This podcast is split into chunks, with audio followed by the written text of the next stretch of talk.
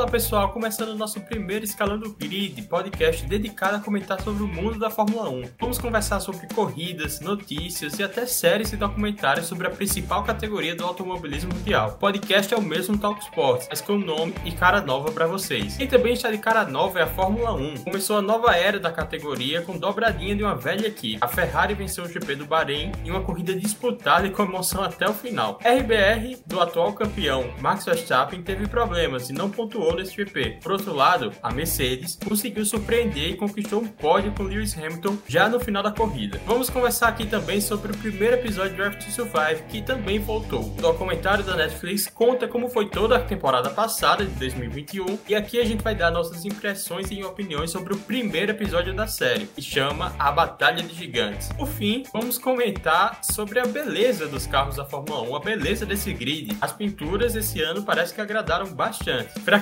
comentar tudo isso, eu tô sempre ao lado da minha amiga Vitória Soares. Vitória, muita mudança nesse, nesse começo de Fórmula 1, mas acho que o principal assunto para todo mundo é a volta da Ferrari, né? Fala Pedro, fala a todos que estão acompanhando o primeiro Escalando o Grid. Como você bem comentou, a Fórmula 1 mudou, a gente também mudou um pouco. E quem voltou com tudo nessa mudança foi a Ferrari, né? A Ferrari que surpreendeu a todos, pelo que parece não é adulterado, né? Muita gente brincando com isso, mas acho que a Ferrari dessa vez não está adulterada. E temos de volta aí o hino da Itália, de novo, tocando aí depois de alguns anos. Será que a Ferrari desbanca RBR e Mercedes? Será? Será? Vamos ficar atentos aqui. Eu tô com boas expectativas, tá? Eu tô com boas expectativas. Já que a McLaren parece não fazer muita coisa nesse começo, né? É. Eu vou aqui apostar minhas fichas na Ferrari pelo Charlinho Leclerc e também por, por toda a história que a Ferrari significa pra Fórmula 1. Enfim, vamos embora, Vitória, nosso primeiro escalando grid. Vamos embora, já que, já que a Fórmula 1 vai começar a temporada, vamos também começar mais um. Mais um não, né? O primeiro escalando grid.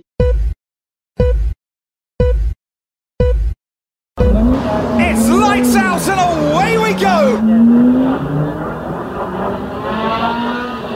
Bom, Vitória, como a gente falou na abertura, eu acho que o que mais surpreendeu a todo mundo foi essa volta da Ferrari, né? Apesar de a equipe italiana no ano passado, da metade para o final principalmente, ter tido uma, um aumento de qualidade, ter tido uma melhora e conseguir até chegar em terceiro lugar no Mundial de Construtores, de uma temporada para outra, o carro tá bem mais competitivo, né? Acho que foi um aumento de qualidade assim muito grande, de um, de um ano para o outro. Ninguém, por mais otimista que fosse, acho que ninguém esperava que a Ferrari estivesse estivesse andando melhor que a RBR ou até mesmo melhor que a Mercedes. E é o que está acontecendo, é o que o Bahrein mostrou pra gente. É, no ano passado, a Ferrari, como você falou, na metade da temporada, segunda metade da temporada, conseguiu melhorar o carro, ter bom desempenho. Contou muito com a regularidade do, dos seus dois pilotos, o que ajudou muito para a Ferrari conseguir ficar em terceiro em, no Mundial de Construtores, além também das melhorias do carro, no, principalmente no motor, porque depois daquela punição, né, assim, que ninguém viu, né, por trás das cortinas, pela questão da adulteração do motor da Ferrari antes, a Ferrari conseguiu recuperar a potência e parece que trabalhou muito bem ano passado para ter um carro competitivo e que hoje está à frente, pelo menos até agora, das duas grandes favoritas, né? Que são a RBR e a Mercedes. A Ferrari conseguiu acertar muito bem o carro. Durante a pré-temporada foi a equipe que menos sofreu é, do que a gente viu em relação ao acerto do carro. A equipe que menos sofreu também com as mudanças mudanças do desenho do carro, né, que foram várias mudanças que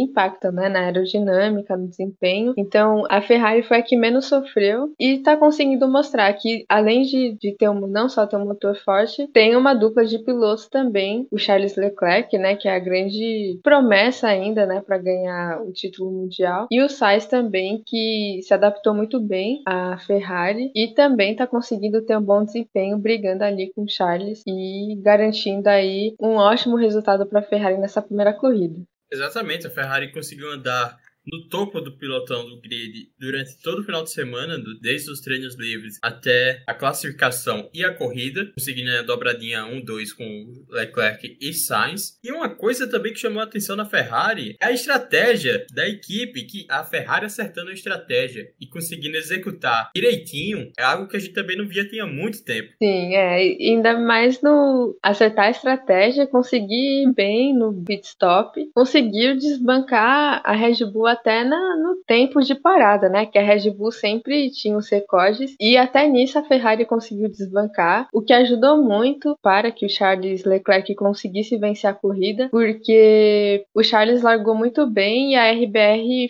como o Max não conseguiu passar ele, a RBR tentou um undercut para tentar conseguir a vitória. Só que a Ferrari foi muito bem na estratégia, não esperou muito e mandou bem também na parada, o que ajudou o Charles a, a conseguir essa vitória aí e a não sofrer tanto com o Max. Mas a gente teve aquela disputa de posições, né? Logo depois do, da primeira parada, aquele troca-troca de, de liderança. Não, isso foi realmente sensacional. É, essa disputa que durou umas que, três, quatro voltas foi. Sensacional. Algo que a Fórmula 1 prometia, mais ultrapassagens nesses carros e teve mais ultrapassagens. Tudo bem que aqui o GP do Bahrein, até, até a noticidade que falaram na transmissão, ele tem um, um, elevado número de ultrapassagens em sua média, são 70 por média. Mas mesmo assim eu achei uma corrida muito movimentada o tempo inteiro. Acontecia tudo em todo canto, né? É. Lá no começo do grid tinha, tinha, tinha briga, pelo meio tinha briga, tinha briga pelo top 10, tinha briga para quem não, quem não queria ficar em último A McLaren brigou bastante ali. É. Infelizmente, ali ficou. Infelizmente, ali ficou.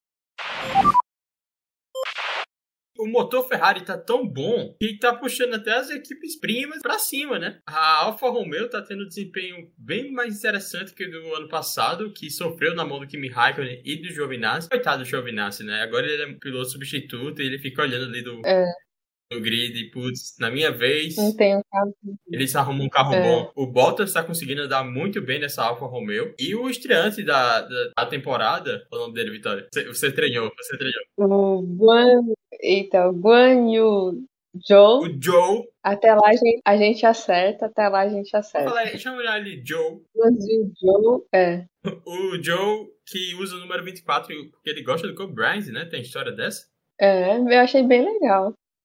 Achei legal também. Ele também teve uma estreia muito interessante aí na Fórmula 1. Não teve a classificação lá daquelas, se classificou em 15 foi o primeiro eliminado no Q2, mas conseguiu na corrida um décimo lugar, um, somar um pontinho importante para a equipe. E até um vídeo comovente dele chorando depois de ter, terminar a corrida, ele conseguiu os primeiros pontos da Fórmula 1, primeiro piloto chinês da história da Fórmula 1. E ele fez uma boa corrida, ele teve boas disputas ali para entrar nas zonas de pontuação. Eu acho que ele se mostrou um piloto talentoso. Nas outras categorias ele também se destacava. Então, tomara que dê certo, tomara que não aconteça o mesmo que aconteceu com o Tsunoda, por exemplo, que no Bahrein Tsunoda começou super bem, já pontuando, é, mas depois é, caiu de rendimento. Mas eu acho que ele tá no estágio mais maduro, assim, pelo que você vê, assim, da corrida que ele fez do que o Tsunoda. E é uma hum. boa dupla com o Bottas, acho que. É. Não sei, né? O Bottas pode ter um pouquinho de trabalho, talvez, com ele. Pois é, e a gente falava no passado que o Bottas não tinha muito esse perfil de líder de equipe. Acho que a gente é seguro falar por uma corrida já que a gente se enganou um bocado, hein? E para mim o Bottas mostrou muito que ele tá, que ele é, é o líder dessa equipe. E eu acho que ele vai passar muito do conhecimento dele pro, pro jovem piloto chinês. E você falou disso, Noda, ele gosta do Bahrein, tá? Porque essa corrida de agora terminou em oitavo. Aí, ó conseguindo pontos importantes para a AlphaTauri, já que o Gasly teve que abandonar com um incêndio no carro dele. Pois é. O Bottas que se adaptou muito bem à Alfa Romeo, ele parece assim, ele transparece pelo menos tá se sentindo muito à vontade, tá feliz, né? Novos ares e conseguiu um bom desempenho, né? Ficou em sexto, é, brigando ali com as Mercedes na classificação e ficando à frente. Não, ele ficou atrás, né? é, ele ficou à frente do Russell, por exemplo, pô, na classificação. Já, já criando um meme, hein? Terminou a corrida em sexto, mas ele teve até um problema na largada. Eu acho que ele teve um problema, né? Que não é possível que ele tenha largado tão mal daquele jeito. É. A largada não é o forte dele, né? Mas é daquele é. jeito, né? É. Mas nem muito nem tão pouco também. É, acho que vai ser interessante também o Bottas essa temporada. Um novo desafio, ele tá se sentindo bem. E é isso, o Tsunoda também que depois que eu vi o documentário da Netflix, muita coisa mudou em relação a mim e Tsunoda. Eu realmente entendi o Tsunoda, assim. Foi, foi muito bom.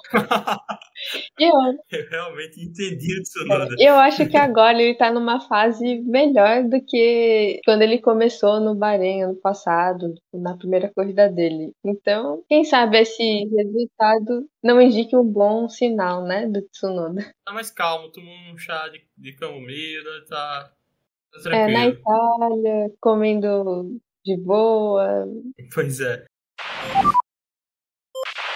E a gente falou do, da melhora de desempenho da Alfa Romeo. Quem realmente teve uma, um pulo de desempenho é a Haas, né? E última equipe do ano passado, a Haas já conseguiu, com o quinto lugar de Magnussen, que também é uma história já maluca por si só, já conseguiu superar os últimos dois anos. Somou 10 pontos, 7 a mais do que 2019, que tinha somado apenas 3. Também com o Magnussen. Primeiro tem que falar um pouco da saída do nosso querido Pedro Nomúncio. É, meu espanhol não foi bom, Vitória? Hum? O espanhol foi bom? Tem que treinar um pouquinho, hein? É, nosso querido. Não, tá tranquilo, não. Nada. Só nosso querido Peru não muito, muito mesmo, né? Não. É. Nem um pouquinho, nem nosso querido Nikita Mazepin saiu, tudo reflexo das sanções que estão sendo impostas na, contra a Rússia, contra da invasão à, Ucrânia. O pai do Mazepin, que era praticamente o dono da equipe, que tinha o patrocínio da Uralkali, acabou sofrendo com essas sanções. A, a Haas optou por quebrar esse vínculo com o pai do Mazepin, que tem ligações a, com Putin e tudo mais. Uma vez que o dinheiro do pai de Mazepin não entra mais, não faz sentido você ter um, um piloto como ele na sua equipe. E aí a, a Haas buscou o velho conhecido Kevin Magnussen, porque ele também coloca uma grana interessante na equipe. Muita gente até sonhava com Pietro Fittipaldi, mas essa questão da grana realmente foi um empecilho. Eu acho que até faz mais sentido no momento a Haas ser um piloto como Magnussen, porque ano passado sofreu por ter dois pilotos estreantes, dois pilotos novatos. Esse ano, pelo menos, vai ter um piloto claramente que vai comandar a equipe, que é o Magnussen, que tem um, um jovem talento, que é o Mick Schumacher. É, a Haas que acho que esses 10 pontos o Gunter já, sei lá, não sei se é qual é a meta da Haas desse ano que o Gunter colocou, mas se fosse 10 pontos ou menos, a Haas já bateu e superou a meta, né? Já, se for já isso. Mais que dobrou a melhor pontuação dos últimos dois anos. Né? Pois é, vai garantir uma boa grana, aliás, né? Já é um. É, só de. Acho que não sei qual é realmente a meta da, da Haas, mas porque ano passado eles largaram a temporada porque queriam investir em tudo desse ano, desenvolver o carro desse ano, 2022. Pensando aqui de forma realista, talvez, talvez eles não pensem em escalar o grid é. Muito, com muitas é. posições, mas não ficar em último pode ser uma boa meta por enquanto, é. né? Brigar ali no, no meio do pilotão ali, entre. no intermediário mesmo, né? Entre o melhor o, do resto, e mas também no seu pior, todo mundo. Eu acho que a, acho que a Haas nesse primeiro ano, nessa primeira corrida, acho que estabeleceu dois rivais a superar. É. A Williams Sim. E a Aston Martin. Porque se você for olhar o Mundial de, de Construtores, quem não pontuou ainda foi a RBR, RBR. A McLaren, é, mas bota a McLaren aí. Eu acho que não dá para contar muito com a McLaren, porque a McLaren deve ter uma melhora, não é possível, né? Não, sim, claro.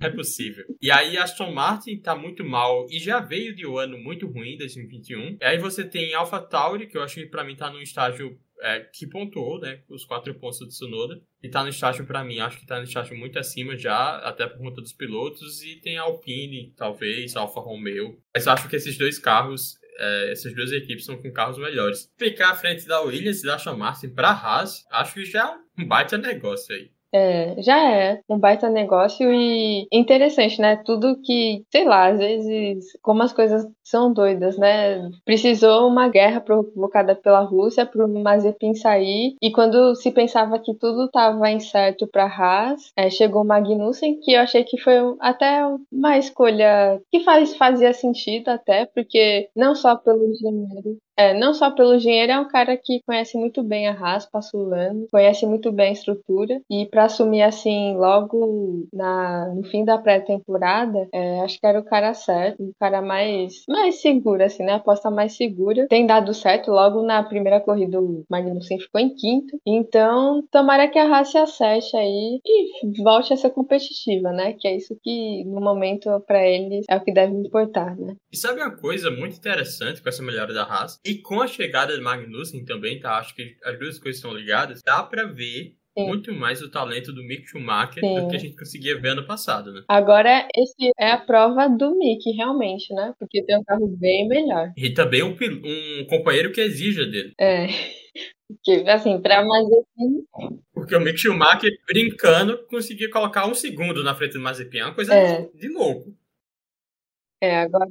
Agora ele vai ser. E foi bom ver ele, esse começo dele, ele fazendo algumas ultrapassagens, errando também, e aí faz parte, e tá, tá interessante. Eu, assim, eu aposto um pouquinho do garoto Mick Schumacher, que recebeu várias críticas ano passado também, porque também é um piloto pago, ele também coloca um dinheiro interessante, o sobrenome dele também chama muito, mas é um, sem dúvida alguma, um piloto talentoso. Vitória, a gente falou de quem tá em fase boa, mas tem equipe e umas fases uma fase meio esquisita, né? Vamos nos ater aqui a Mercedes e RBR, que, cara, assim, começar pela Mercedes, acho que tem mais problemas que a Red Bull. O que é que tá acontecendo? Oito vezes campeão mundial, mostrou muitos problemas na pré-temporada. É uma das equipes que mais estava sofrendo com aquele kick do, do carro. Não teve ritmo na, no Bahrein. E o Toto Wolff já falou em pelo menos oito corridas de sofrimento aí. O que é que tá acontecendo com a Mercedes, Vitória? Logo na vez do George Russell. O? Ele tá na Williams de novo. Ele não saiu da Williams. Será que o problema é o George Russell?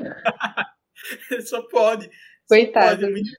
Não, mas é, é realmente, né? Não se esperava um desempenho, acho que tão abaixo da, da Mercedes, tantos problemas. É, é tão doido que até na pré-temporada o Hamilton já admitiu, falou assim, olha, já falou assim, os caras lá da frente, a gente não tá no mesmo nível que os caras lá da frente, é, vai ser difícil chegar e nossa briga aqui vai ser pelo quinto e sexto lugar, a gente é a terceira força. Hamilton já adotou esse discurso, é, realmente e não foi um discurso blefe, né? Realmente aconteceu. Na corrida se viu que o Hamilton tem muito dessa de blefar, né? Assim, é, esconder o jogo e tal, só que ele realmente não estava escondendo o jogo, era real mesmo. A Mercedes se escondeu tanto que não achou, pô. Quando eu vi isso no, Twitter, eu chorei de rir. É, é, e tá, vai demorar um pouco para achar, porque realmente a gente sabe que a, é, Mercedes, como uma equipe campeã, né, dos construtores, tem menos tempo no túnel de vento. É, no passado também, por conta do campeonato, das circunstâncias, parou de pensar um pouco no carro desse ano e se voltou muito pro carro do ano passado para melhorar e, e, e, ganhar da Red Bull na disputa. E parece que tá vindo aí um pouco as consequências, né? A Mercedes sofrendo com assoalho, o golfinho que os caras estão pilotando e parece que tá pilotando um paralelepípedo que fica chacoalhando. Uma loucura, o pneu indo embora do, na corrida rapidinho. Acho que vai ser difícil. A Mercedes tentou várias coisas na pré-temporada, fez vários testes, tirou saídas de ar, é, saídas de ar, que, que, tava, que esse ano tá bem maior, tirou, fez um monte de coisa, mas parece que não resolveu muito, né? O problema mesmo é aquele efeito solo, né? Eles não conseguiram ainda achar é o equilíbrio, né? E, e vai ser duro. Eles haja soalho para eles testarem aí para conseguir achar o ponto ideal. Mesmo assim, mesmo com tanto sofrimento, achou um pódio com Lewis Hamilton, né? Uma corrida que parecia não se desenhar muito para ele. De repente, o quarto, com o abandono do Verstappen, o quarto lugar já parecia um lucro gigantesco. E aí o Pérez, o carro dele apagou e aí caiu no colo esse terceiro lugar para Lewis Hamilton E aí a gente entra nos problemas da Red Bull. Não só da Red Bull, tá? Mas vamos pegar aqui o Gasly também para falar um pouco desses problemas da Red Bull e Honda. Porque o carro do Gasly pegou fogo, motor Honda. O carro do Pérez apagou. Problemas também no motor, que é o mesmo motor Honda. E o carro do Verstappen não foi um problema de motor, foi um problema geral, problema de hidráulico, não é isso? E, mas de qualquer forma, fez com que ele abandonasse a, a corrida. Será que a Red Bull tem que se preocupar muito e a Honda também? Ou será que foi caso eventual? Estão falando também que o problema teria sido relacionado ao combustível, porque realmente o combustível mudou do ano passado para esse ano. E aí isso teria afetado a temperatura do motor, do carro, enfim. Será que é um problema seríssimo de, de pensar, de colocar a mão na cabeça ou foi coisa eventual? E aconteceu no Bahrein e ficou no Bahrein? É difícil é, dizer assim, porque durante a pré-temporada a Red Bull não mostrou esses problemas. Assim, parecia que a Red Bull estava bem, estava ali brigando com a Ferrari na pré-temporada, as duas melhores equipes. Só que aí nessa corrida, não só na corrida, mas no final de semana, o Verstappen reclamava no rádio, você percebia que ele não estava muito satisfeito com o carro, né? Que o carro ainda não está no ponto ideal. E na corrida foi um desastre, né? O final, o Verstappen que na corrida já estava reclamando muito do carro, que estava difícil de pilotar e o desempenho também não estava conforme ele esperava. E aí no fim da corrida começou com o Gasly e foi o efeito dominó, né? Gasly, Verstappen, Pérez, aí um desastre total para Red Bull, que acho que começa a se preocupar assim um pouco, porque, por exemplo, a Red Bull viu a Mercedes, a Ferrari ter um ótimo desempenho e já se distanciar um pouco e viu a Mercedes também pontuar, porque a, a RBR não estava contando muito junto com a Mercedes ali, concorrendo, e agora também tem que se preocupar com a Mercedes, já que esses pontos que a Red Bull perdeu nessa primeira corrida, acho que vão fazer muita diferença lá na frente, né? Porque, ao que tudo indica, esse Mundial de Construtores promete ser bem disputado, como foi no passado. E esses pontos para a Red Bull vão fazer falta, e acho que o Horner já tem que se preocupar sim, porque não sei não, né? Acho que o carro não está tão no ponto ideal quanto estava no fim do ano passado, né? O carro quase perfeito que a Red Bull, né? O carro mais perfeito que a Red Bull conseguiu fazer, né? Com que o Max ganhasse o título, né? Sim, a Red Bull apostou todas as fichas no ano passado, né? Por isso que em dado momento da temporada conseguiu andar tão na frente até mesmo da Mercedes. E é o que você falou, a Mercedes que já tinha um planejamento voltado para 2022, teve que dar um passo atrás e começar a repensar o carro 2021 no meio do caminho para poder não deixar esse título escapar. Acabou dando certo para Mercedes em relação ao título do Mundial de Construtores, não em relação ao título de Mundial de Pilotos que ficou com Max Verstappen. Para dar aqui o top 10 da corrida, e a gente ir para os nossos destaques positivos e negativos, Leclerc dobra de Ferrari, né? Leclerc em primeiro sai em segundo, com Hamilton fechando o pódio. Russell terminou em quarto. Boa corrida do Russell também, né? Um pouco discreto. Ele foi regular, né? Ele conseguiu estar junto ali com Hamilton. Pois é, é. Isso, eu acho que isso é o mais importante para o Russell no momento, andar junto do Hamilton, né? É, é pouca coisa. É. Magnussen em quinto, Bottas com Alfa Romeo em sexto, Ocon em sétimo, Tsunoda em oitavo, Alonso em nono e o nosso queridíssimo amigo Joe em décimo. Como a gente falou, Pérez, eh, Verstappen e Gasly não concluíram e assim ficou o top 10 no Bahrein. No Mundial de Construtores, a Ferrari está em primeiro com 44 pontos, a Mercedes em segundo com 27 e aí realmente eu acho que na dificuldade que a Mercedes vai ter esse ano, esses 27 pontos foram bem importantes. Oh. 27 que eles não estavam contando. A Haas tem 10 pontos, a gente já falou aqui do desempenho do Magnussen. Alfa Romeo conseguiu somar 9, Alpine 8 e a AlphaTauri 4 pontos. Os outros, as outras equipes não pontuaram. Esse foi o GP do Bahrein. Muita loucura, foi muito eletrizante, foi muito divertido. Eu acho que se esse for o tom da temporada, vai ser ainda melhor do que o do ano passado, hein? Não teremos corridas chatas, né? Porque foi do começo ao fim mesmo, sim, né? Assim. Sim. Foi bem legal. Ah, se tomara que continue assim. Eu espero. Se conseguir superar do ano passado, amigo, aí a gente vai ficar muito mal acostumado. É. Bom, mas foi o que a, a Fórmula 1 prometeu, né? Então tem que, tem que entregar. Tem que entregar. É isso aí. Vamos para os nossos destaques positivos e negativos da corrida, hein?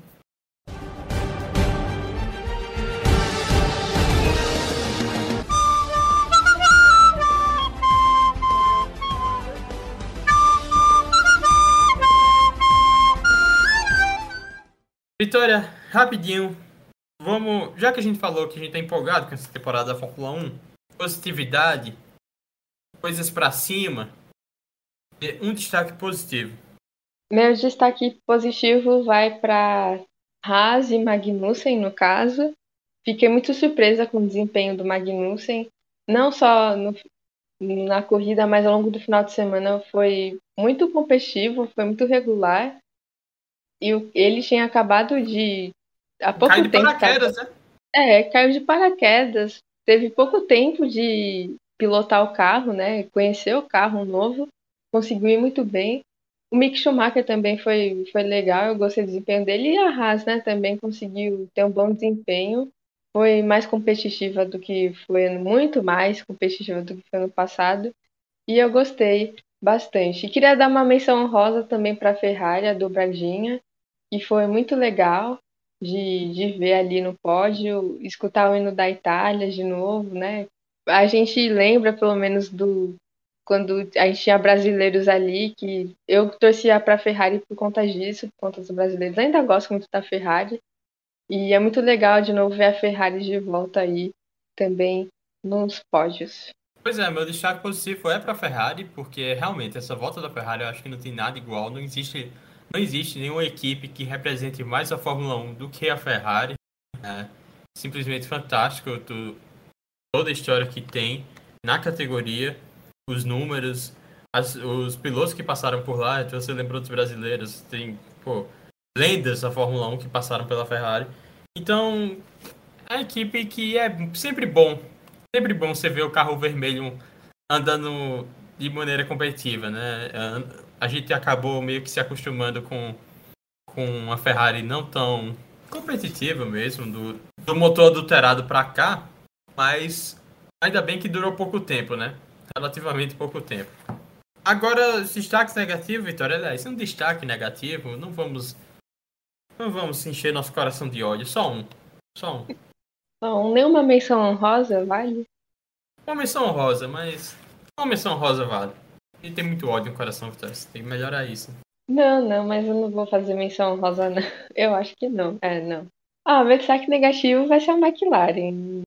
É, infelizmente, hoje eu vou só concentrar em essa parte ruim, infelizmente, para a McLaren, porque realmente a McLaren foi muito decepcionante.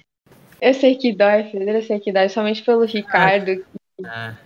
precisava começar a melhorar. Precisava a começar a é, melhorar. É, precisava. Mas deixa aqui o registro que em corridas ele terminou na frente do Norris, hein? O que já, já é tá 1x0, já tá 1x0, é. o que é bom. Uma pequena vitória, né? Já é... Pequena vitória, né? Ele terminou em 14, Norris 15. Olha só que legal. Ah, atrás de quem apenas? Atrás de. Todo mundo, pô. É, na, na, frente, na frente de quem? Né? Não, na só frente... ficou à frente do Latifi. Só e à frente, frente dos que. Latifi e Huckenberg. É, Huckenberg, coitado, que não, não treinou. Foi o último. Foi o último, chegou também de paraquedas, hein? Mas é, é, é isso, hein? A McLaren foi muito mal. Não se esperava, né? Porque a McLaren na pré-temporada mostrou que estava bem. Na apresentação. Mostrou. É, não aparentou que teria problemas. E aí, na primeira. Assim, não foi na, na corrida, mas na classificação a McLaren já foi mal. Que o Norris nem pro Q3 passou. É, e o Ricardo ficou no Q1 mesmo. E aí já foi preocupante, só que na corrida foi um desastre. A McLaren em nenhum momento brigou realmente para pontuar. Ficou ali nas últimas posições. Preocupante, mas tomara que se recupere, né? Mas muito, muito abaixo mesmo, McLaren. Eu não tenho como discordar de você, Vitória. Meu destaque negativo também vai para a McLaren. Hum, é realmente um carro completamente diferente. E é realmente a equipe completamente diferente em relação ao do ano passado, não conseguindo desempenhar nada bom no Bahrein, né? Como você falou, na pré-temporada em Barcelona, parecia promissor. A equipe estava andando bem nos primeiros lugares, estava interessante. E aí a, o Bahrein mostrou uma triste realidade que talvez, assim como a Mercedes, aliás, as equipes com motor Mercedes devam sofrer um pouquinho é, nesse começo de temporada. ficar abaixo, pelo menos, das equipes motor Ferrari. É, é inevitável. E é isso, é. eu acho que não, não dá nem para pegar no pé, acho que de Ricardo. Ricardo ficou abaixo, mas a equipe toda ficou abaixo, Norris ficou abaixo. Então, é realmente um desastre que foi essa primeira corrida da McLaren. Vitória, a Fórmula 1 voltou, Drive Survive também. A quarta temporada estreou uma semana antes, não foi? No início da. Foi. Da, da nossa temporada da Fórmula 1. Eu, pô, inclusive aí, há de elogiar essa estratégia da Netflix, hein? O pois pessoal é. já tava com muita saudade da Fórmula 1. Se você não engoliu todos os episódios de uma vez, você conseguiu passar a semana inteira com, com o Drive to Survive. E na quinta, na sexta-feira já voltou com Fórmula 1 interessante. Né? Essa escolha da data de lançamento foi realmente inteligente. É, é inteligente para Netflix, mas a gente fica muito tempo, né, sem. É, é porque eles precisam editar muito bem, né? A gente sabe é, que eles editam. É, é um negócio que dá trabalho, né? A gente sabe que não é fácil. Ainda mais quando você precisa criar rivalidades. É, o primeiro episódio é o Batalha de Gigantes e ele é meio que um, um trailer da, da temporada inteira, né? Mais uma vez focada nos mesmos personagens, né? Acho que o Christian Horner é o que mais aparece nesse episódio. É, Ele mostra... e o Gunter. E o Gunter, realmente. O Gunter, a gente até tava conversando isso fora do ar. É, esse papel que a Draft to Survive tem de mostrar equipes menores, né? Uhum. E aí o Gunter naturalmente aparece muito. Ele é um cara que. Pô, ele tem que aparecer porque ele é muito carismático e tudo mais. Mas, pô, eu não, eu não aguento mais o Christian Horner, bicho. Eu tenho que falar a verdade. Tá difícil. É, não, é. E assim, porque muitas vezes ele só né, reclama, sabe? Aquelas coisas, né? É porque assim, o pior é que nessa temporada ele teve que fazer a vez do Max Verstappen, né? É isso também, né? Ele era o único cara que poderia falar. O a... porta-voz do Max Verstappen nessa disputa, né, com Hamilton. Isso é uma coisa negativa do Drive to Survive. Eu não sei exatamente como é que eles fazem, né? Mas é, como eles negociam esses contratos. Mas se você não ter o Max Verstappen, que é simplesmente o campeão da temporada, pô, no ano mais importante da vida dele, é um, a série perde muito não ter esse personagem. É, mas até foi por foi um Max Verstappen mesmo que não quis, né? Ele disse que não quer participar da, da série, justamente por das rivalidades que a Netflix força, né? Ele diz é. que é, queria, a Netflix queria rivalidades que não existem. Que isso é verdade, né? Eles forçam é muita barra, muito. Mas eu não sei, de repente a Netflix é, mudar uma estratégia para negociar isso, porque pô, não dá para perder esse personagem, cara você só ter o Max Verstappen em trechos de, de entrevistas que ele dava, por exemplo, a TV oficial da Fórmula 1, nas corridas, algumas imagens, é, é muito pouco mesmo. E até o próprio Hamilton mesmo apareceu mais nessa temporada, né? Pois é. É algo que a gente fala, reclamava do Hamilton nos outros anos. O Hamilton não aparecia quase nunca. Essa temporada ele tá aparecendo de fato. É, e eu pensava que seria ao contrário, porque pensava que ele não fosse querer aparecer muito também, somente por conta dessa da rivalidade que, que acabou se acirrando muito entre ele e o Max. Mas foi legal, o Toto Wolff também apareceu muito mais também. O Russell também aparecendo muito também. O Russell e sua cara chorosa. É, aquele olhar regamando. é. O Ricardo também, como sempre, aparecendo, né? É porque o Ricardo sempre tem uma novidade em relação a ele, né? Quando a, a série, a série começou, era ele mudando para Renault na primeira temporada. Depois ele tava mudando para McLaren. E agora, primeiro ano da McLaren, sofrendo e vencendo também. Aliás, falando em rivalidades, ainda foi essa barra que teve no primeiro episódio. Eles forçaram muita barra também entre Norris e Ricardo. Passaram. Muito. Inclusive, eu acho que é uma barra que é meio forçada por alguns, não só pela Netflix. E realmente, não dá pra, não dá pra defender. Eles forçaram muita barra. Tu não viu, tem... inclusive, Norris e Ricardo reagindo ao, ao, episódio? Eu vi alguns vídeos e você aí você vê claramente como ele não é algo que realmente impacta muito neles, assim, não é, algo É, que. passa muito. É muita brincadeira que eles fazem.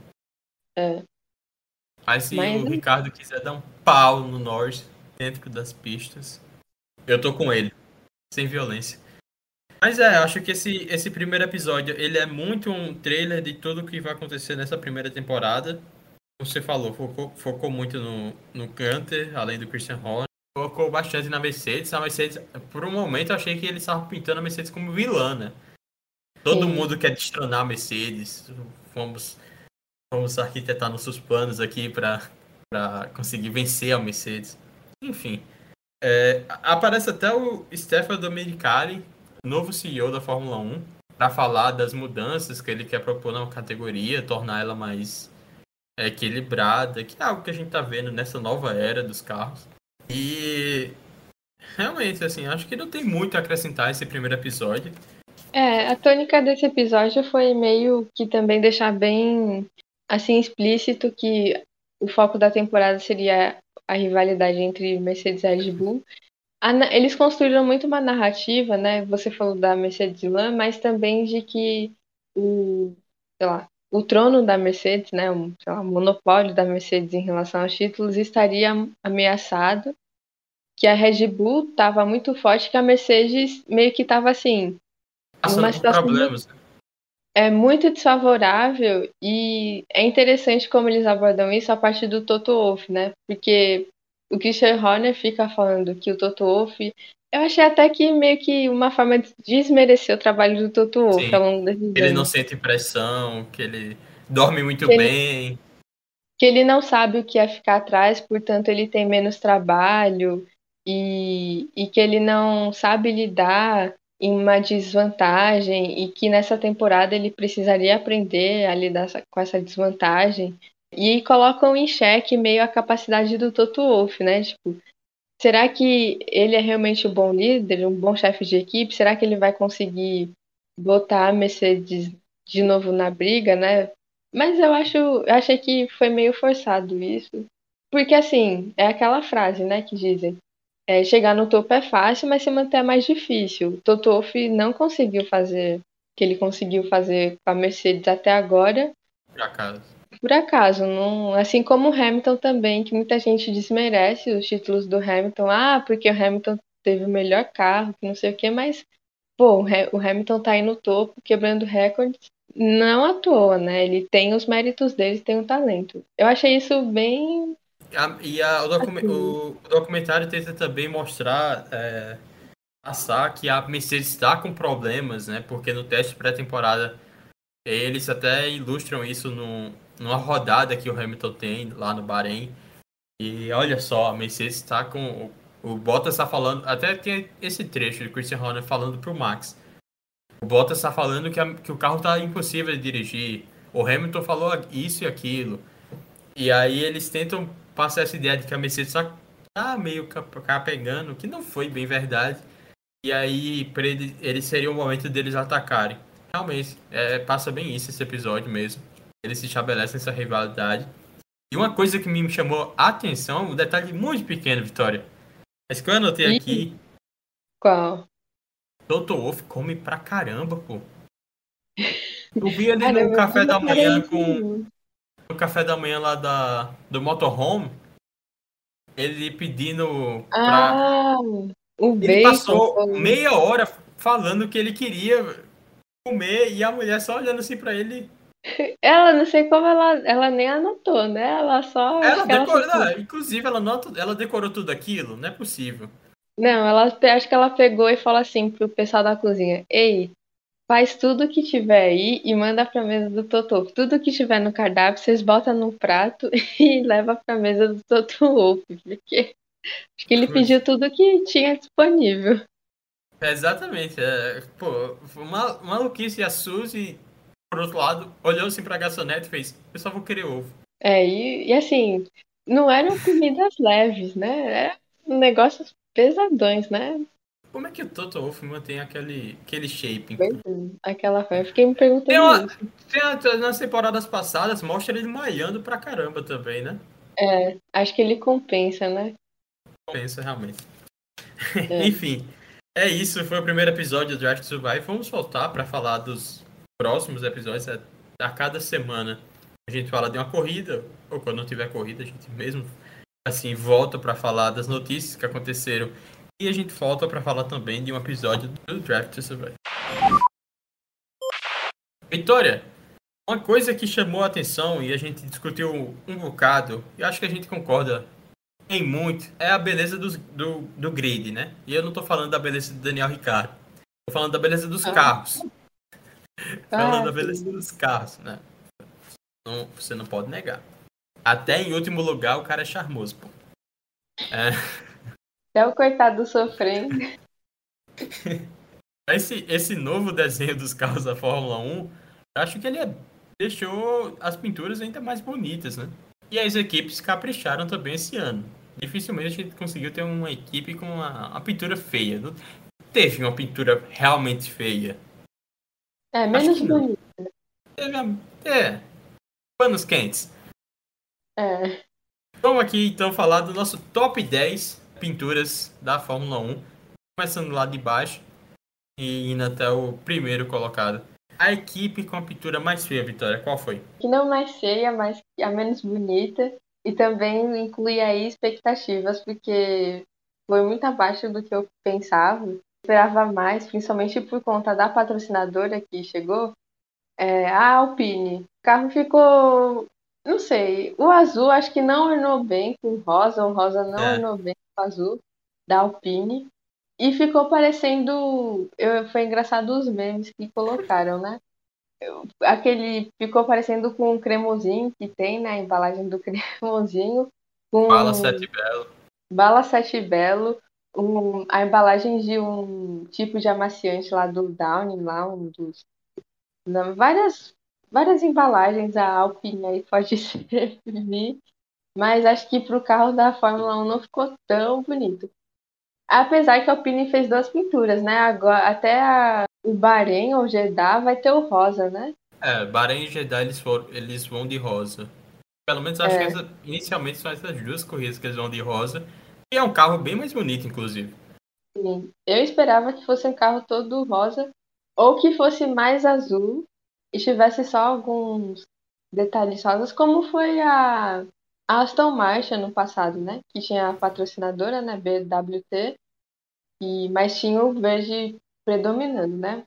Mas é isso, né? O carro da Alpine acho que ficou abaixo ficou, da expectativa. Ficou feio mesmo, tenho que concordar contigo. E o macacão, pior ainda. É isso que eu ia falar.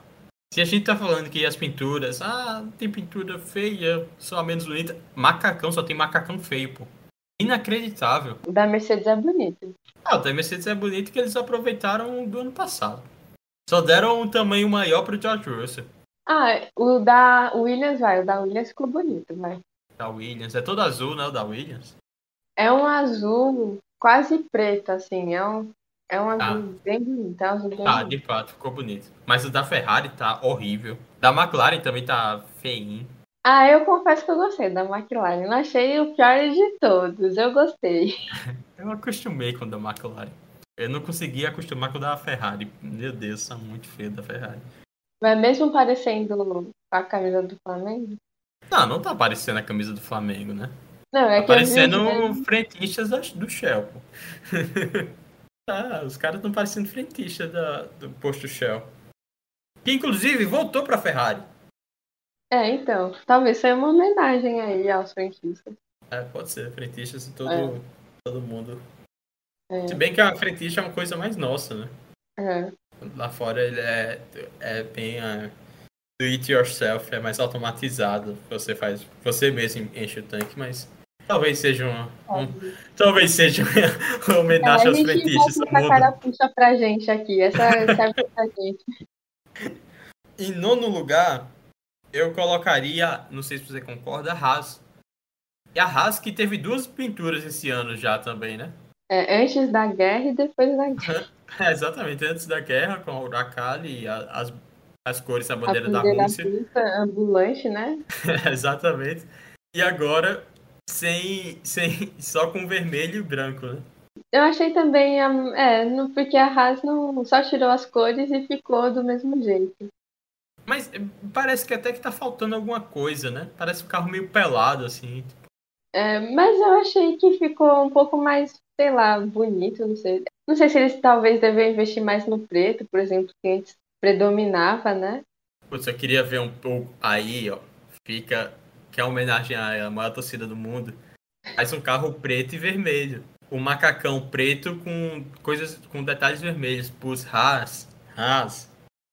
Eu tive uma ideia. Aí, ó. Manda um, manda um e-mail pro Gunter, né? Fala, Gunter.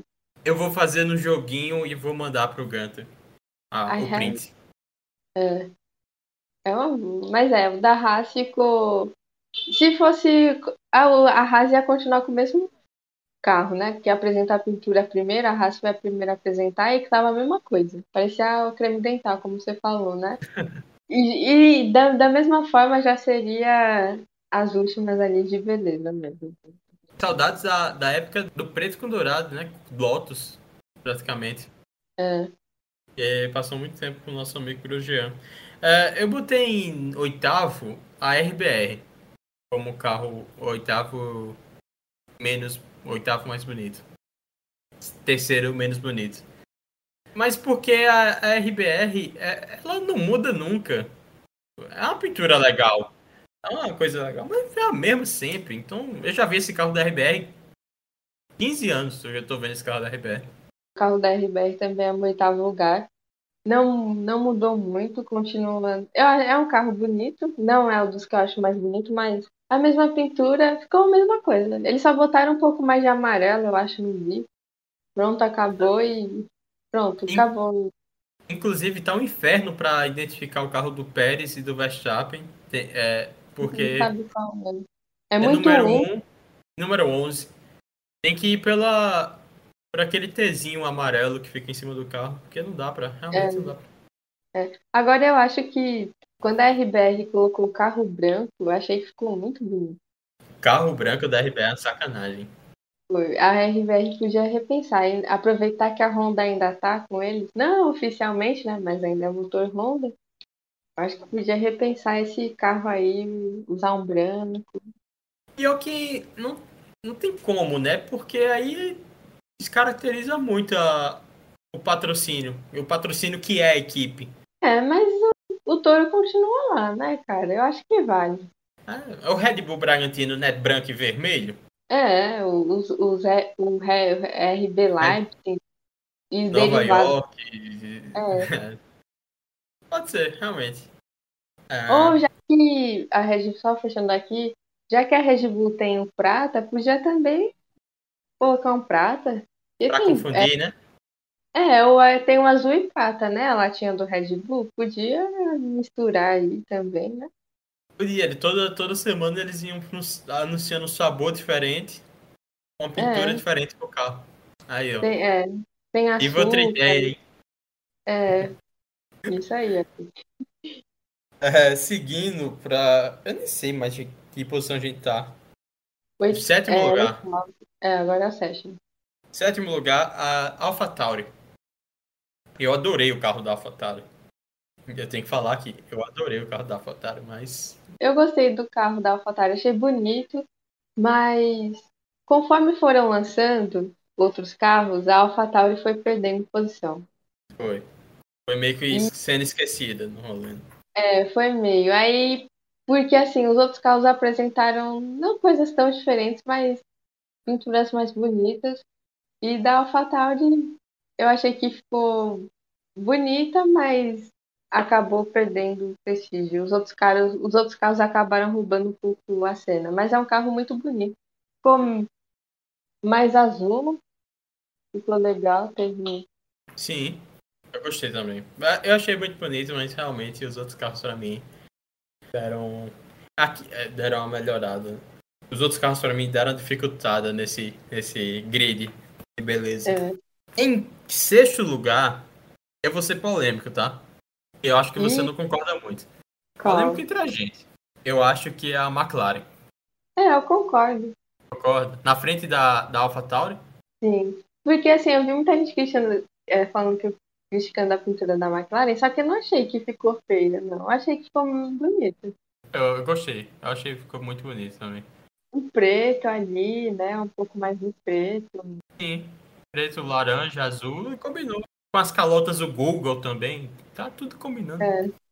Eu não achei que ficou que ficou feio, não, assim. Eu, eu achei bonito, assim. Eu sempre gostei do laranja, assim, então. Mas eu achei que ficou bonito. Eu pensei que seria a mesma coisa do ano passado, praticamente. Eu também achei que seria. Aí acho que também pesou um pouco essa surpresa. E muita gente na internet, todo mundo sonhando com a, a pintura da McLaren, pintura McLaren de Senna. É porque existe o carro McLaren Senna, mas o, a pintura da McLaren na época de Senna, o vermelho com branco. Só que, gente, eu acho que é meio impossível essa. essa pintura, né? Pelo patrocinador, né? É, não dá pra. Você vai fazer um acordo com a Marlboro de novo pra. É. Não dá. Você vai botar um cigarro na boca do Lando Norris. Ele não tem idade pra fumar. É, vai incentivar aí a. o Tabagismo cigarro. infantil? Não pode. É, não. E também nas pessoas mais de idade também? Não, não, não pode. É isso. Coitado, Ricardo, foi chamado de velho. Olha só, cada coisa que eu tenho que aguentar. Comparado ao Norris, ele, Ele tá na flor da o idade. Norris tem. O Norris tem a nossa idade, cara. É, às vezes eu fico me pe- pensando nisso, É, sabe? Doido. É, ele nasceu em 99 também. Norris, o Norris tem a nossa idade. Pô, isso é muito doido, né? Isso é muito doido, porque ele tá no topo da profissão dele. É, a gente está caminhando. Ele tá caminhando. Segura, Norris, segura. Daqui a pouco a gente pega. É. É. Em quinto, a Alfa Romeo, tá? Alfa Romeo, um carro belíssimo, meu Deus do céu. E foi a última a ser revelada, né? Foi. E assim, me surpreendeu muito. Eu não esperava. Eu também não Enquanto eu esperava. não. esperava mais das outras, eu não esperava muito da Alfa Romeo. E assim, a Alfa Romeo já estava contando que ia ser a, a última desse top 10. Só que a Alfa Romeo caprichou muito na pintura, ficou muito, muito lindo o carro e acabou disparando e conseguiu esse quinto lugar aí à frente. Quinto lugar, não? Quarto Quinto lugar. lugar. Quinto lugar, quinto lugar. Sim, é, tem mais um. Ficou com quinto lugar. Vermelho vibrante, né? brilhante também, né? Assim, apostou mais no vermelho, ficou, ficou muito bonito. Tá? Achei que ficou Eu gostei. acertado. 10 e 10, 10 e 10, Alfa Romeo.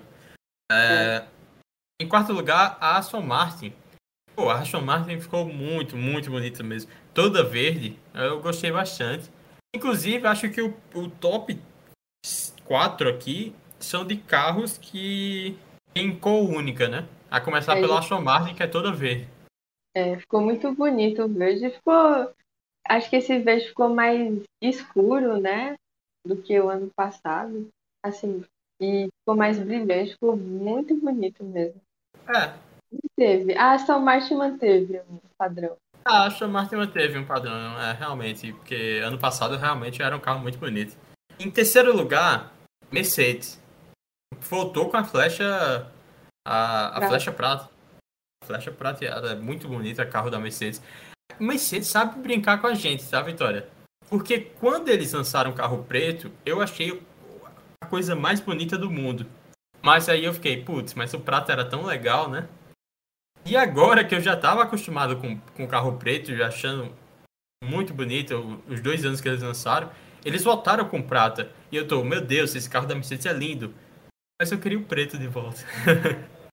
É, eu, sen- eu senti a mesma coisa também, porque o carro preto eu acho um, bom, um carro lindíssimo, acho que é um dos mais bonitos que eu já vi da, da Fórmula 1 assim. E eu já estava acostumada, e era muito, muito bonito mesmo. Só que aí eu já tá, já estava acostumado com preto, aí voltou a prata, eu fiquei, pô, acho que não ficou tão bonito assim, de imediato. Eu fiquei, não, não ficou, ainda preferi o preto. Só que depois eu fui vendo, fui vendo, aí o carro na pista, e você vendo o carro na pista é outra coisa, né? E realmente ficou muito bonito o carro da Mercedes. A- O prata é, é muito bonito.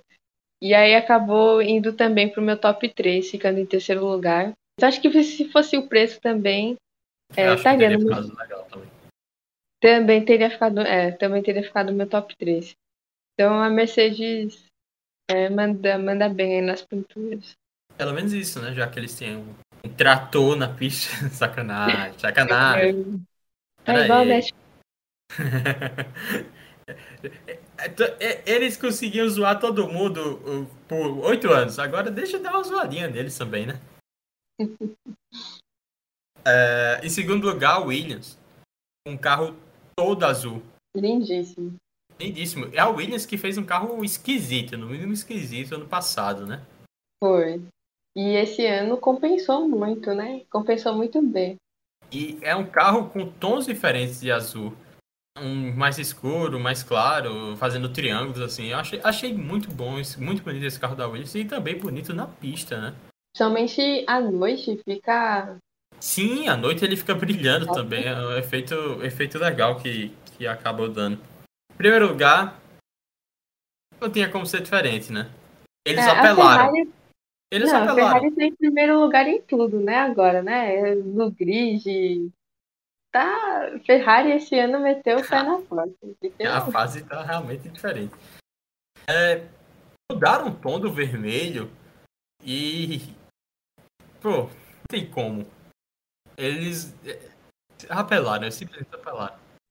Mudaram o tom do vermelho e também colocaram mais preto, né?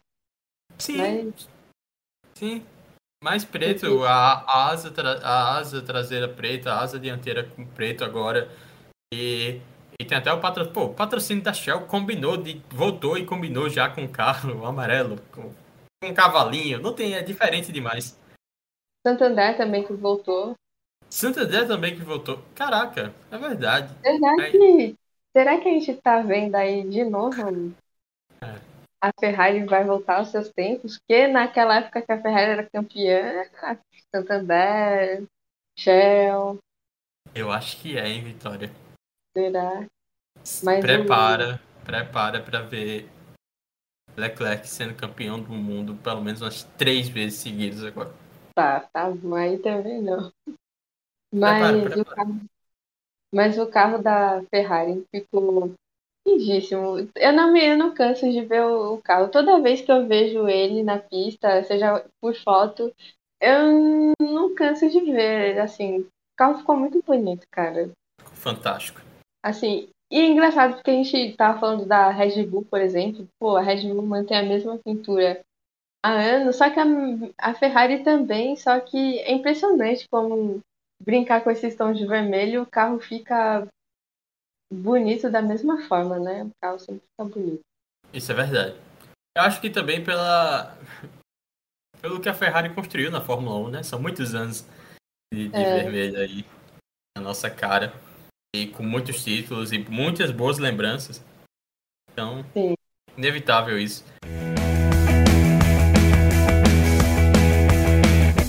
Vitória, fechamos nosso primeiro episódio escalando o grid. Voltaremos para falar do GP de Jeddah que vai acontecer daqui a pouco.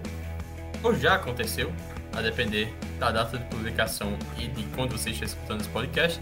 Va- vamos também voltar para falar do Direct Survive e notícias que estão acontecendo no mundo da Fórmula 1. Enfim, tudo que tiver de novo, a gente vai aqui dar nossa opinião e informar também. Muito obrigado a você que escutou até aqui. Muito obrigado, Vitória, pela companhia. Até a próxima. Tchau. Valeu, Pedro, pela companhia. É um prazer estar de volta aqui falando com você sobre Fórmula 1. Muito bom. E valeu aí a todos que acompanharam a gente. E até a próxima e vamos juntos aí ao longo dessa temporada que promete muito. Um grande abraço. Abraço. Tchau.